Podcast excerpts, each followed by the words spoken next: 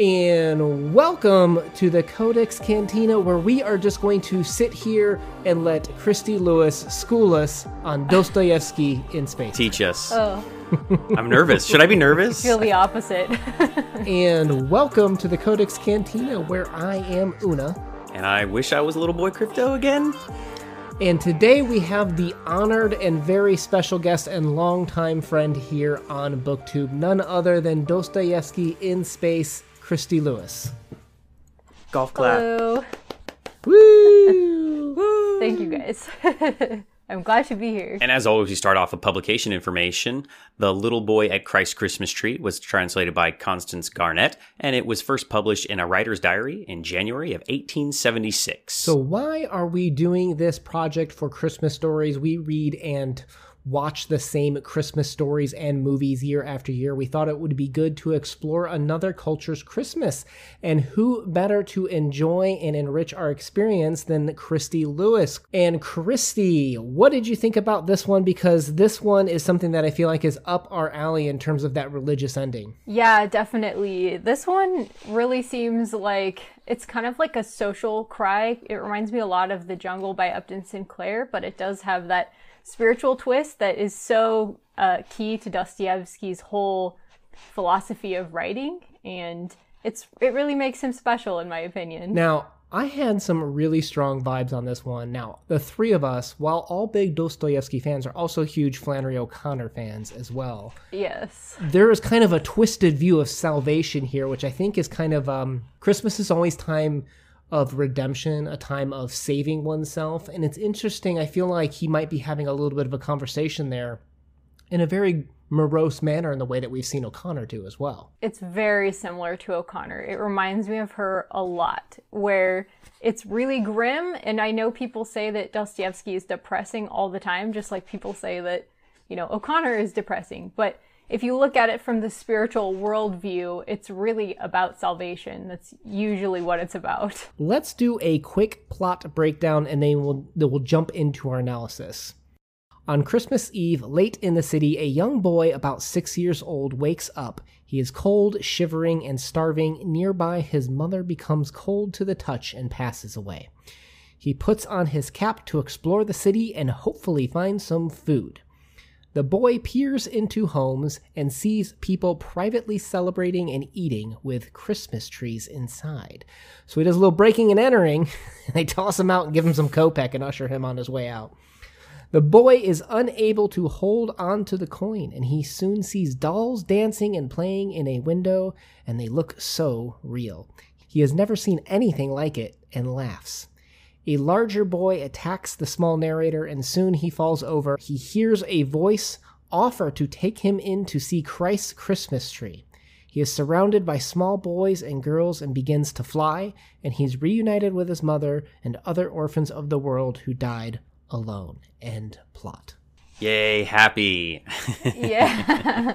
Well, this this goes into what we were talking about earlier. This reminds me so much of The River by O'Connor, where you you end the the earthly life and experience, and here Dostoevsky is arguably giving us a look into that transcendence of what could the next life be like? What are the eternal wards that we possibly seek? No, I totally agree. I think this is something that we kind of see explored in many religions is where life is suffering and you're going to have the prospect of something better afterwards. And that's hard to accept sometimes in a Christmas story because of our viewpoint here of what we want to feel here and now in this world with our family and our same movies and, and our happy endings every single time. That isn't realistic. And I think that he's doing a good job of presenting that realism.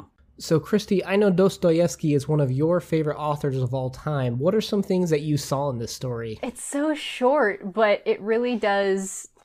It, really just seems like a very. I don't want to. I guess the term social gospel is.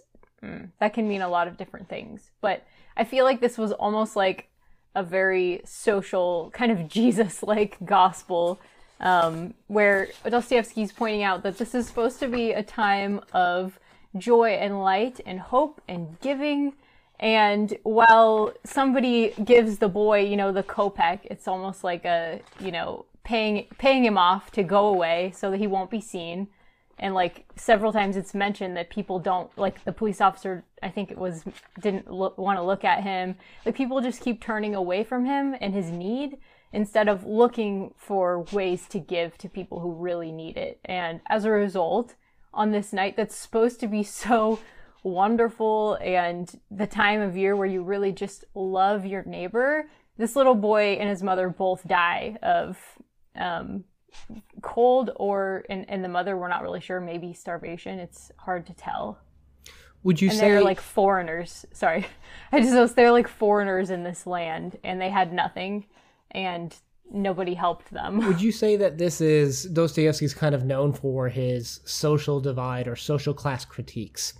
Would you say that they're dying from a lack so so resources aren't divided equally in this story right we have the family Right. with the Christmas tree. They had warmth, they had love, and they gave the boy like a kopeck and ushered him along, but didn't give him love, didn't give him caring.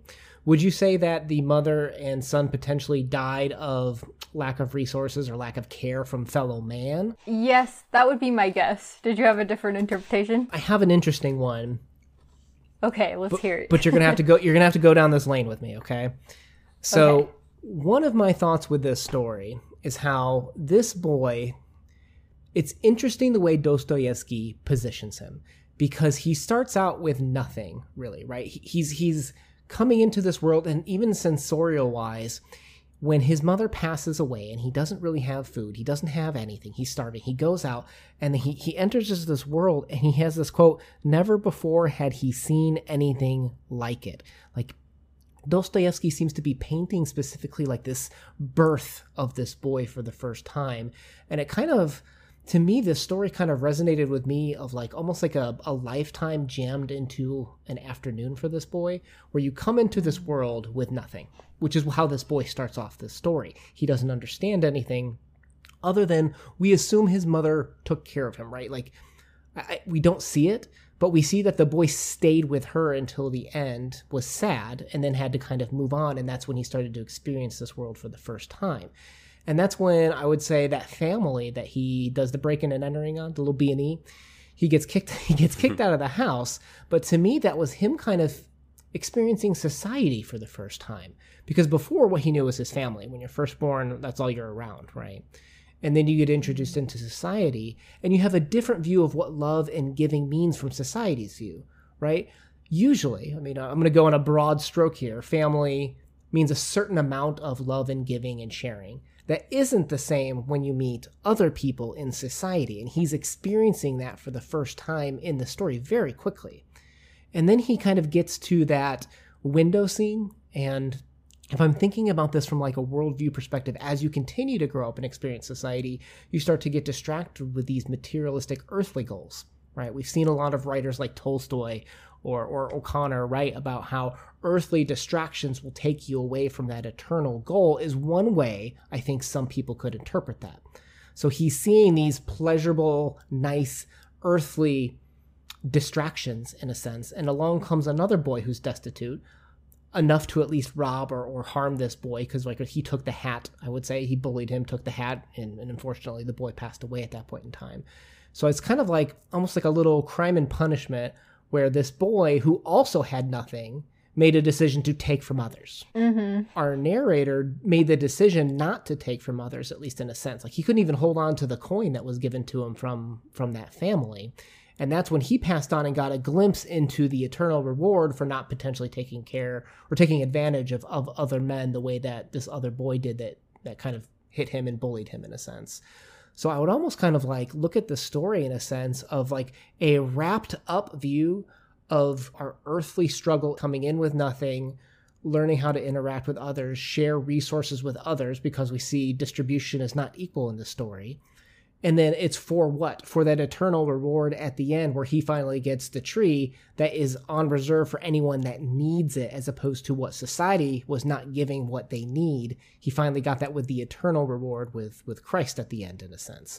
So it's to me kind of like a really ambitious story wrapping up what I feel like is is a very the world is suffering experience for eternal reward goal. yeah that's pretty deep but i agree There were two things that I kind of took out of the story from what you you kind of talked about is that the boy's innocence isn't a shield that's going to protect him. And a lot of times we think that that is something that is going to protect you, is that this level of innocence, oh, nothing bad is going to happen to you because you haven't done anything bad yourself. A lot of people view that kind of karmic value system in society, in the world, that if you do bad things, bad things might happen to you. If you do good things, good things are going to happen to you. And that doesn't happen in this. And I, I love the realism that Dostoevsky brings to the story for this. And the other thing is, is that when you think about this story, it's kind of like us doing this adventure into foreign Christmases, is the boy is always looking out inward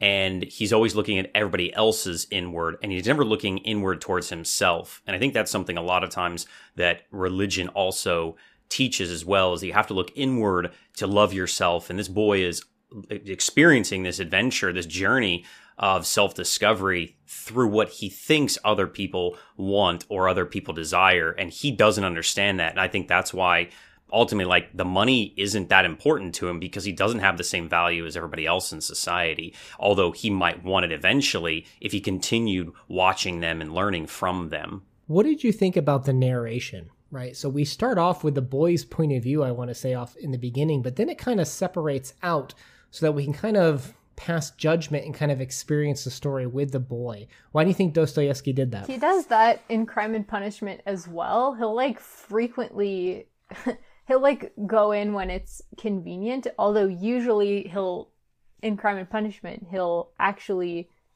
um, not be inside the main character's head. It'll be mostly like he's talking aloud, like he's monologuing aloud a lot and that's how we mostly get inside the main character's head in that book. But there were times when he would just go right on into his thoughts, and it was like he was all over the place. He just kind mm-hmm. of it's like an invention. I'm not maybe he wants us to identify with the boy in the beginning and then to kind of see from an outside perspective. You know, one of the ways I take that in Crime and Punishment is he was allowing us to see that Raskolnikov wasn't being honest with himself by not seeing all of his thoughts, he was putting on, Crypto was earlier talking about that shield. He was putting on a front, I can't do a thing like that, is what he kept saying in that, you know, first part, right? Here, right. we separate out from the boy. So again, we have separation. So we don't really know what he's thinking. And I wonder if that allows us to pass judgment, like you said, not only on the boy, but also this other boy that was being the bully that hit him and that stole his hat. Is it really that's a bad guy, I can't stand him? Or is this part of the class divide struggle of little boys who have nothing have two choices? They can die or they can take from others. Which one are you going to choose? And we saw that kind of explored with uh, Rashomon earlier, Crypto and I did, where the options either become a bad person and take from others and survive or die. And that's a hard decision to put on someone. And I feel like if you're in that main character's head, it's a lot harder to pass judgment in that situation when you're you're trying to survive for yourself as opposed to looking at it externally is one way I would look so I, I think to add to that just real quick is that one thing we can think about from Russia at this time period is that this this idea of social Darwinism, and I think Dostoevsky is writing here mm, to not mm-hmm. give us mm-hmm. too much information about the boy because we don't know his thoughts and we don't know does he even want to survive? Does he know how to survive? Does he know what surviving even means? Mm-hmm. uh, he's he's very ignorant of the world and i think that's something that is very subtle. It's a subtle nuance the ignorance slash innocence of the boy but i think it's this social darwinism uh, that is very popular during this time period of you know the the uh, the 19th century. So i wonder to that point crypto with the social darwinism the boy couldn't handle the, the kopeck, the money. And money is something that is agreed upon between societies. It is something that we agree this has value. And then there's an exchange between that and goods, and that becomes a universal currency for how you you operate in a sense. And if this little boy, to your point, doesn't know how to operate in this world, he doesn't understand how to interact with it, wouldn't it make sense that he couldn't handle the currency, which is the agreed upon way of exchanging information and value in a society? Yeah, exactly. So with no intrinsic value there, does is, is the boy's mm. ignorance guaranteeing him into heaven. I think it's kind of that idea of, you know, maybe baptism here. Is he being baptized almost by cold instead of fire that's going to guarantee his way in, into a better life in the afterlife? Mm, mm, it's A very plus- deep, very deep. A plus for you on that one, crypto. in this story, that's really interesting what you were saying about social Darwinism crypto because Dostoevsky typically did attack whatever um, movement, philosophical movement was going through the Russian intelligentsia at the time. He really loved to write specifically to attack those kinds of things. So in Crime and Punishment, he was attacking utilitarianism. In this one, attacking social Darwinism, that makes a lot of sense. Um, because this boy obviously couldn't fend for himself through no fault of his own. And if you're if you're okay with that, with him just dying, it's that's definitely not um Christ's way, I guess. yeah, and we know in you know in the 19th century that Russia is slowly moving towards uh, a very non-religious view of life, and their you know more communistic views are coming out. Very shortly after this, Marx is going to write the Communist Manifesto. So a lot of societal views and that good for all is changing. Uh, during this century. And I think that he's kind of saying, Hey, Russia, what type of people are we going to be? Are we going to be the people that are okay with little kids dying because that's the strongest survive of the fittest? Or are we going to be better people than that and hopefully rise up to our religious values? Where he is in St. Petersburg when he's doing a lot of his writing, he's seeing he's seeing um Tolstoy a lot of times deals with the almost middle to upper class kind of values, whereas Tolstoy, um, sorry, Dostoevsky, he lived on the street, you know, for, at various points in his life in poverty, and he saw this kind of thing happening. So it's not surprising to me that he starts the story with like, I have this vision of a little six-year-old boy going through these things, and of course he brings it around with his faith. And you bring up a good point about the manifesto because I think that's actually already out when this story came out because manifesto came out in 47 and this was 86, right? Seven, 76. 76. Okay. So yeah, so the manifesto's already been out for 30 years. Yeah, yeah, yeah 30 years. Okay, well, awesome. Thank you so much for joining us, Christy Luis, on this whole A Very Foreign Christmas. If you are here watching this channel and you are not subscribed to Christy Luis, you are missing out. Head over there immediately to subscribe to her. She's an awesome person. Great chats happening over there. Thank you so much. It was really fun to be here. Oh, thank you for coming and schooling us. We appreciate it. So we will leave a link to the Dostoevsky playlist where you can listen to other Dostoevsky chats. Let's move into our subjective ratings for the story. We'll start with crypto. So I'm going to definitely give this one two different uh, because I, I, I, I'm the humbug, I guess, in the wrong way. I don't know, the happy bug, because I, I love my Hallmark Channel movies with the happy endings. Uh, I understand the value of this. Uh, I understand the literary value and how good you can analyze and get so much out of this.